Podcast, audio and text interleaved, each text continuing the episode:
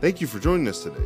For more information about the church, campus locations, service times, and more, visit ecoegt.com. Also, stay in touch with us on social media by liking us on Facebook and following us on Instagram at ecoegt. Now let's prepare our hearts as we go into the message.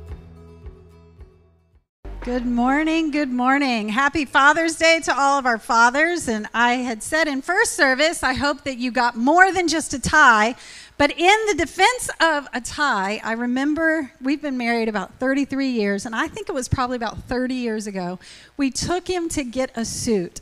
And we got this suit and we matched it up with a tie and we got to the register. I about died when they rang up the price of that tie. And it was about the whole price of everything else we were getting with the suit. I had never imagined a tie could be so expensive. But I do hope that all of our fathers got a wonderful gift and happy Father's Day. We do. I, I honestly think we do. We do still have that tie, right? You do still have it.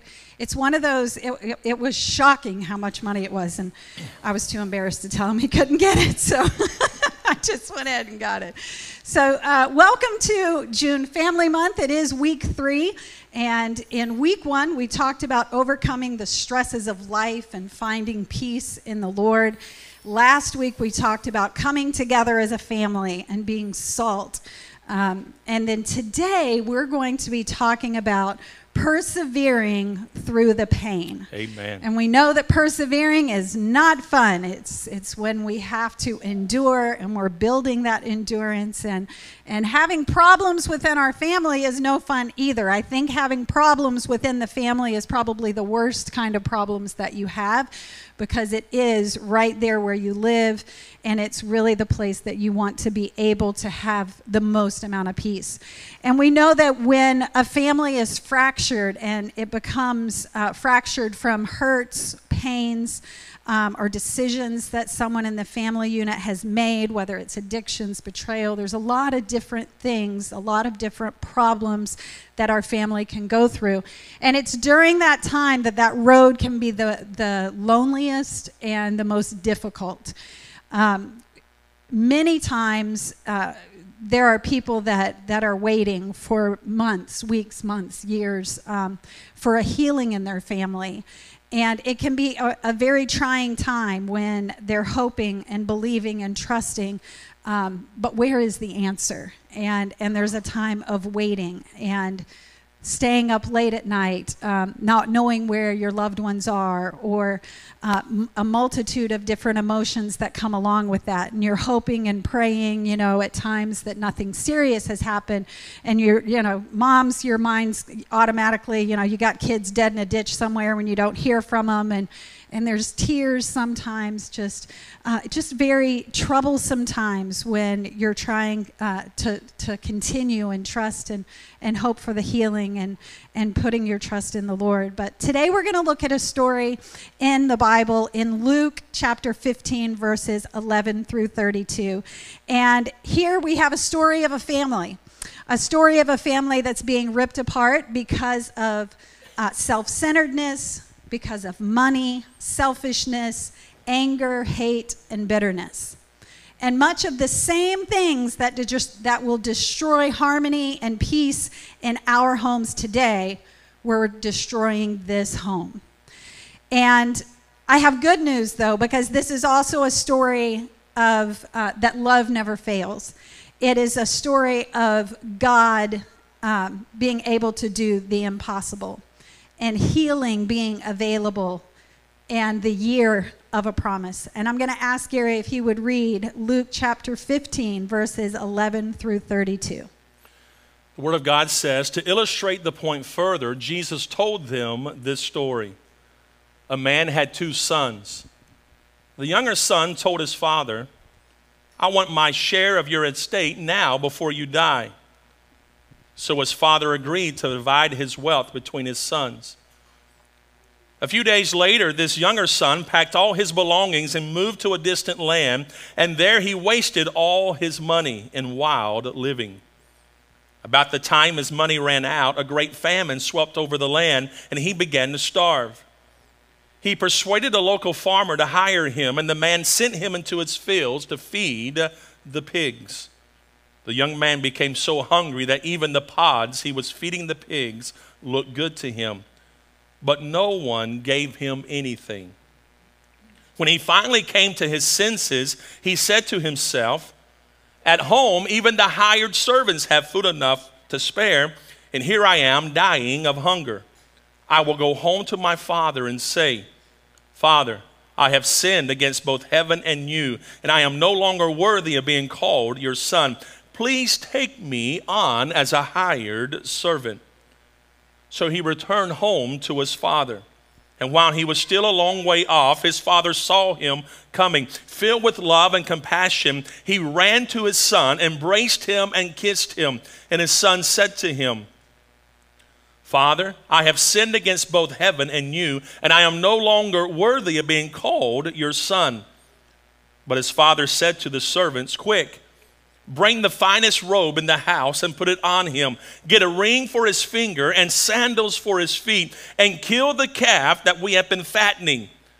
We must celebrate with a feast. For this son of mine was dead and has now returned to life. He was lost, but now is found. So the party began. Meanwhile, the older son was in the fields working. When he returned home, he heard music and dancing in the house, and he asked one of the servants what was going on. Your brother is back, he told. Your father has killed the fattened calf. We are celebrating because of his safe return. The older brother was angry and would not go in. His father came out and begged him, but he replied, All these years I've slaved for you and never once refused to do a single thing you told me. And all that time, you never gave me even one young goat for a feast with my friends. Yet, when this son of yours comes back after squandering your money on prostitutes, you celebrate by killing the fattened calf. His father said to him, Look, dear son, you have always stayed by me, and everything I have is yours we had to celebrate this happy day. For your brother was dead and has come back to life. He was lost, but now he is found. Many times you've heard the story of the prodigal son, and today we want to look at this passage and relate it to us. This passage simply opens with a declaration there was a man, a man with two sons. It's a typical opening for a book in Luke when it had when there is a, a parable. A man here represents you and me. The Holy Spirit is drawing us into this story because the story can be your story, it can be your lives, it can be our homes.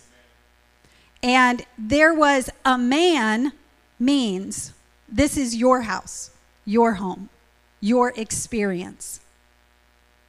So, are you willing to wait for your miracle to take place? Are you willing to wait for your healing to happen? Waiting is very hard. We live in a fast food society when we're ready, you know, we want something, we go to the, the window, we put our order in, and they better be as fast as Chick fil A because we will be very upset. right? It's all about how quick we can get it. But waiting is very difficult, it's a discomfort. Are we willing to do that? Today, we want to take this, par- this parable and bring some parallels to our own lives. We want to take this uh, parable and, and, and have these parallels for typical situations that will happen within our own homes. And we want to broaden um, our interpretation of this passage and see exactly ourselves and our families and our homes in this story. And we want to open up our hearts to receive God's instruction for our situations today. So, when you came in this morning, you received your notes, and your notice, the first thing we want to talk about, write that, that little word, me. It's a little word, but so big when it's all about me. The younger son said to his father, I want my share of your estate now before you die. I want mine, what belongs to me.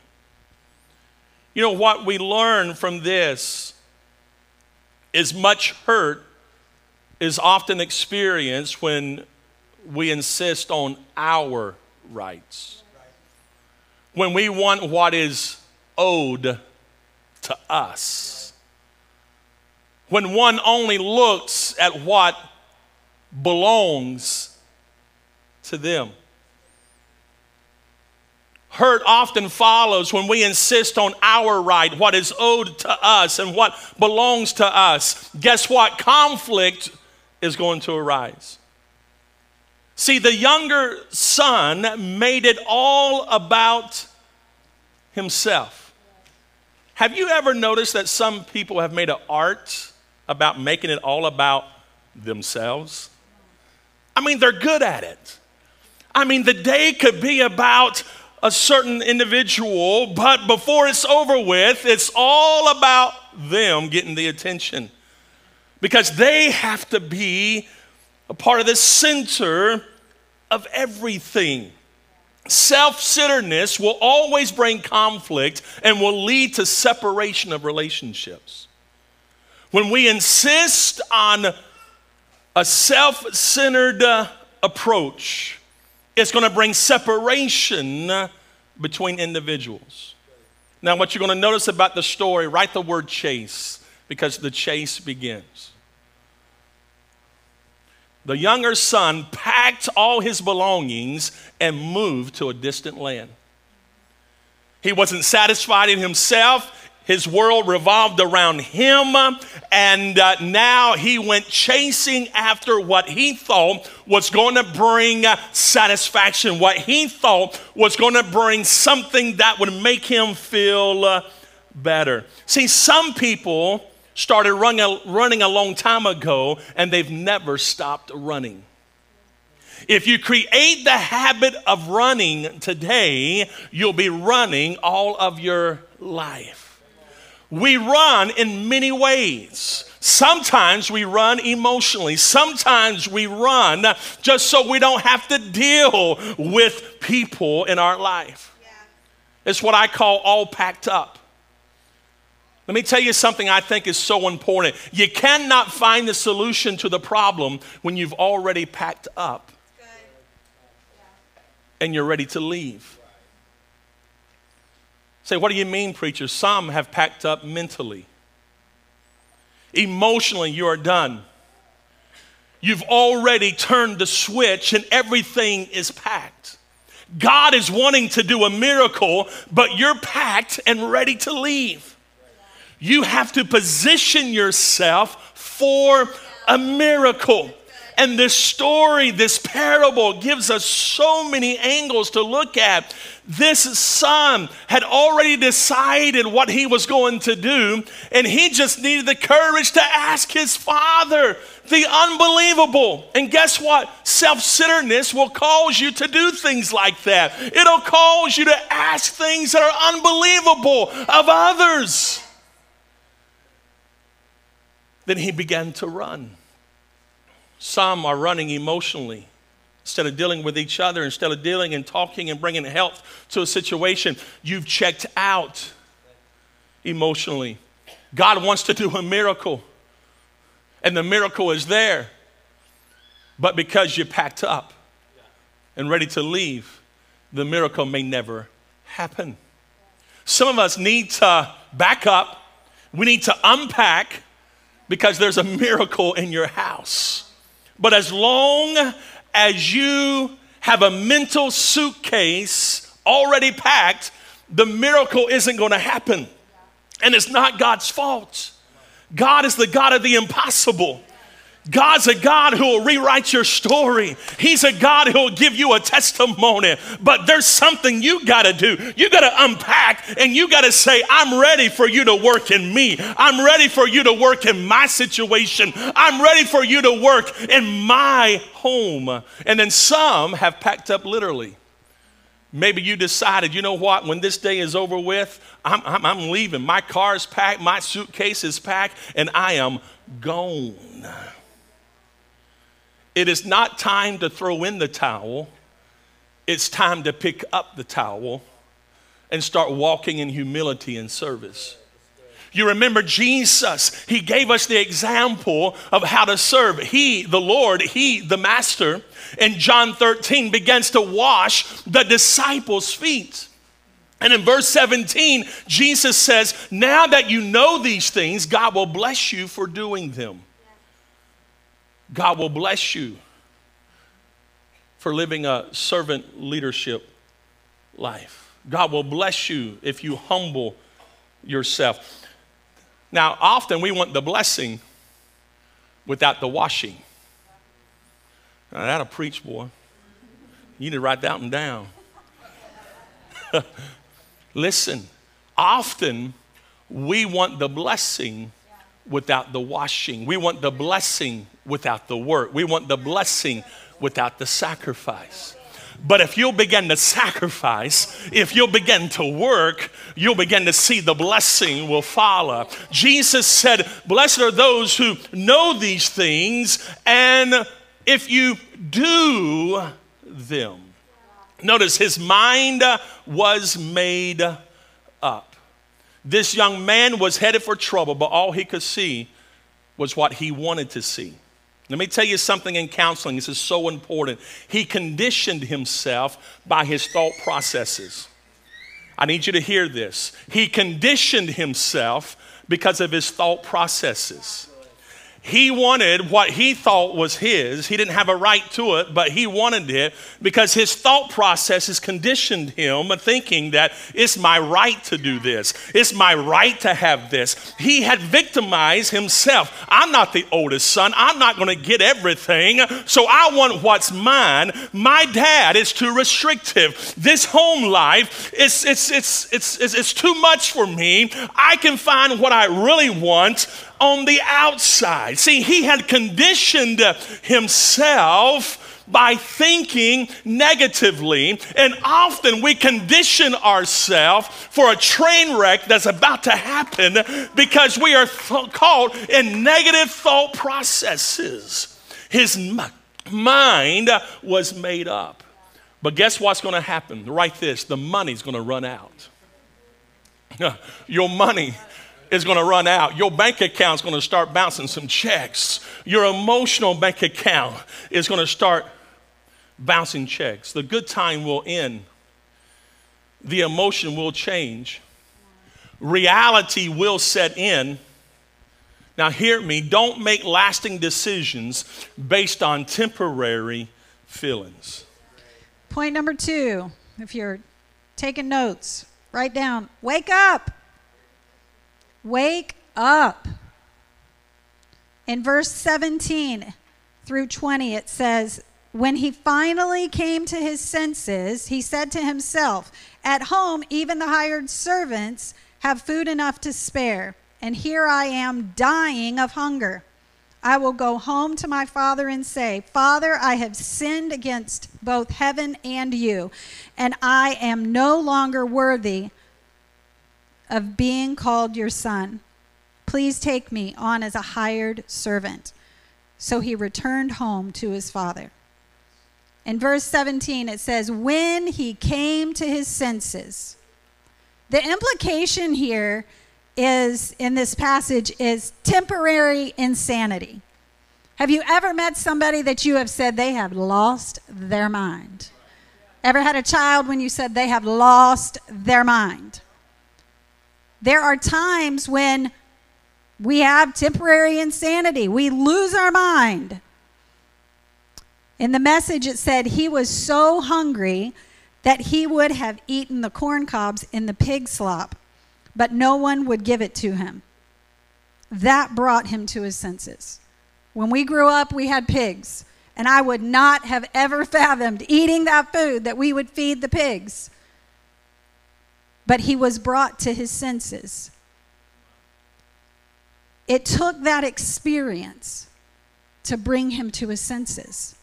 Now, the challenge is a lot of times in our families, we're not willing to let our children suffer. We're not willing to let someone suffer in our family. We want to rescue them, we want to help them out of the mess. But a lot of times, it takes that experience to have that come to their senses moment. Often it delays the deliverance that the Lord is trying to do. And, and, and we're not allowing God to bring them to the end of themselves because they have to get to that place. And we have to be willing to allow them to feel the pain. We have to realize how low that the son, that this younger son's pride took him. And he had to get that low before he came to that moment. Because sin blinds. It blinds your heart, it blinds your eyes. And he had to find himself in that light bulb moment. And a light bulb moment is that moment when you think to yourself, What am I doing? You have to have that moment. He had to have that moment to say, What am I doing? I don't have to live this way. I don't want to live this way. But he had to get to that moment. He had to admit, I have a problem, and he had to admit, I've got to do something about it. He had that moment. There is no rescue until you have that come to your senses moment. That's why it is so important when your family is going through turmoil that you're praying, that you are fasting, you need to be praying, Lord, let them feel everything they need to feel to come to that moment of realization. That needs to be our prayer. 2 Corinthians 4 4. Satan, who is the God of this world, has blinded the minds of those who don't believe.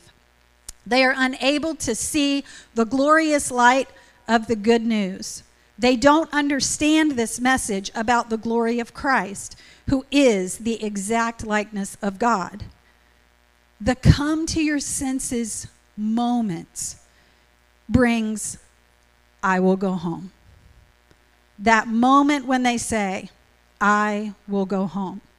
And what I see and, and observe in this scripture is that the Father had left an open door the offending party was able to say, I will go home because of the way that the Father showed love, the heart of the Father.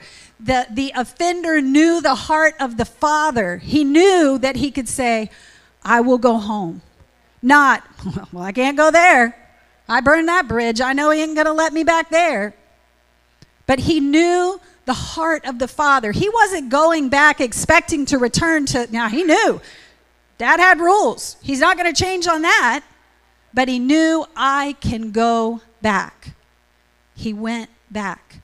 And it's really important for us to portray within our families the heart of the Father to leave room for reconciliation.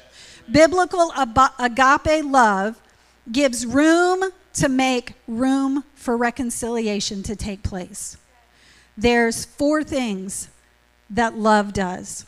Number one, love makes room. Love makes room, it sets the stage. Number two, love shuts no doors. Number three, love lifts one out.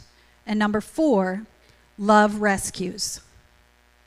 The challenge for most of us in this is we operate out of the place of offense and we never make room for the return. So then the return becomes impossible because the offense is nursed instead of healed. When you find yourself in this place, you need to be setting the stage. You need to be forgiving. You need to, to step out and move forward. You've been offended, don't nurse it. Start moving past it. Start setting the stage for reconciliation. Now, I'd stop here and say we don't forgive other people because they've asked for it. We don't forgive other people because they deserve it. We forgive other people because we love ourselves enough to be able to move forward to, in healing. I'm not allowing that circumstance, that offense, to hold on to me and keep me bound. Because a lot of times the person that offended you doesn't care. They'll be just as happy for you to waller in it. But love yourself enough to move past that, to be able to say, I am going to start healing. I am going to forgive. I am going to do this so I can move forward in positive health. And the only way for, uh, the, for a return, to make room for a return and, and healing, is you have to work through the hurt, you have to let go of the offense, and you have to move beyond the past. His father saw him coming. His father saw him coming. He was ready. I imagine in my mind, every once in a while, he just looked around, hoping and imagining he would see his son one day. He had hope that he would see him again. He saw him a far way off. And he ran out to meet him. He was excited. He wasn't bitter. He was excited. He'd already worked through all that. He had already left room for reconciliation. He saw his son and he was excited. And then he embraced him. There had not been an apology yet. The, he didn't know what his son was going to say. He didn't know why he was there, but he went and embraced him. He was thankful that he was there. And the father was operating from a place of health. Therefore, when times of restoration for that relationship came, the father was already ready. But then we read on, the brother had not done that. The brother wasn't ready for reconciliation. He had not set the stage. He wasn't excited. He was still holding on to the bitterness. So the question is are you ready? Are you walking in emotional health? Are you walking in God's healing waters while you're in the waiting. It's not easy not knowing what's going to happen, but you're going to I'm going to keep moving forward. I'm going to forgive. I'm going to do what I need to do. In the waiting, it's a very difficult place to be. But don't waste the waiting. I love the song that we sing, He's in the waiting. And it's in that time that we need to be pressing into the Lord and receiving our healing during the waiting. Don't neglect today and waste your tomorrow. We have to invite God into our today and allow Him to heal us, heal me, so that my miracle of tomorrow can happen. Are you making room for the today for today for your tomorrow's miracle? There's no guarantees. He didn't have a guarantee when he set the stage if his son was coming. He hoped he was. He set the stage for it. He was dealing with the hurt. He took the, uh, and, and allowed God to take that pain and, and that rejection. He, he took those things to the Lord. And then he walked in forgiveness and power. There's three things Three things the father did. In verse 22, it says, He brought him a robe, he brought him a ring, and he brought him sandals. Those represent the restoration of relationship. Restoration of relationship was possible because the father was already walking in emotional health. Emotional health is so important for all of us, and it's available through the Word of God, through dealing with the disappointments in our life, and allowing the Lord to reveal what He wants to do in us. So let's spend the next few moments just talking about how can I respond. Let's make this personal. Maybe you find yourself in that prodigal situation. Maybe you find yourself being the prodigal. Christy talked about how in verse 17 it literally says, when he finally came to his senses, he said to himself, Let me encourage you, come to your senses. Have that moment of clarity in your life. The prodigal decided that he was going to say to the father, Father, I have sinned against both heaven and you, and I am no longer worthy of being called your son. Maybe you're the one running. Wake up. write the word responsibility because it's important to take responsibility. It's important that we humble ourselves. It's important that we confess the wrong that we have done. Crossway's classic commentary has a, a good comment on conviction leading to repentance.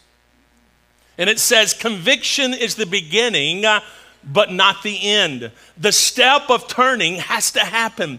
Many people lament their circumstances, but they do not repent and turn from their circumstances. Therefore, they stay lost in the cycle of destructive behavior. The destructive behavior continues because there's lamenting and never a confessing, never an admitting, and never a humbling.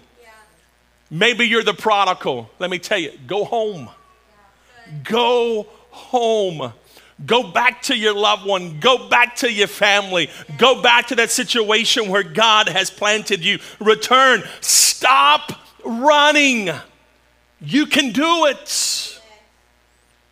Now let's talk about maybe you're the offended. Maybe you're like the father or the older son. Maybe you're there waiting for the miracle. Write the word prepare because this is so important.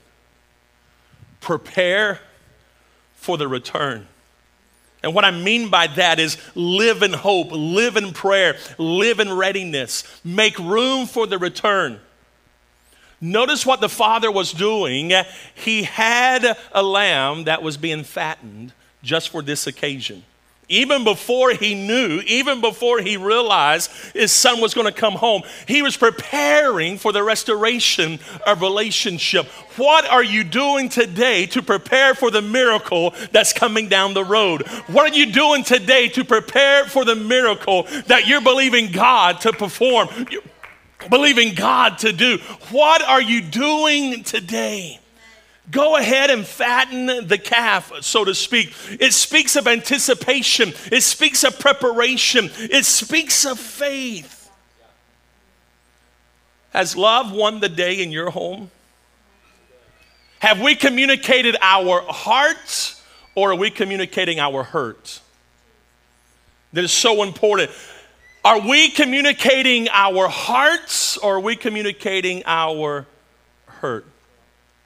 Finally, the last fill in the blank is this don't stop celebrating.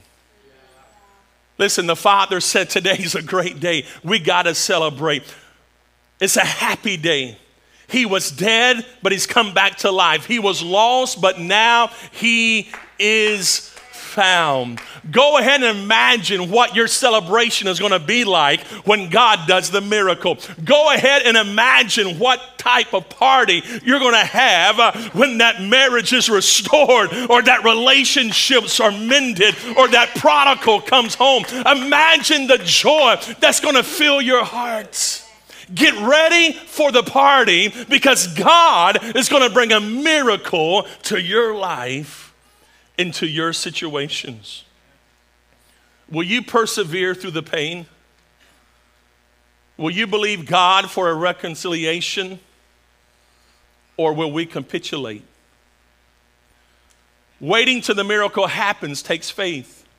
It takes faith in God's promises, it takes faith in God's goodness, it takes faith in God's word. God has promised that if you raise your children in the fear and the admonition of the Lord, that God is going to bring them home? Do you have faith in God's word? If you find your family in conflict, I want to encourage you hold on to faith, hold on to hope. Maybe your child is living a life contrary to the teaching of God's word. Hold on to the miracle happens. Do not capitulate. Don't change your views. Don't accept the dysfunction. Hold to biblical principles. Maybe addiction has stolen your loved one from you. Persevere through the pain. Hold on to the miracle happens. What I see time and time again, because the miracle isn't happening. And instead of praying and fasting and believing and waiting and persevering, parents began to accept the dysfunction. They began to applaud the dysfunction. They began to celebrate the dysfunction. Hold to the promise of God. God will deliver your child. God will bring the pot of prodigal home. God will work in their life. Believe Him. Trust Him. Don't celebrate the dysfunction. Believe in biblical truth.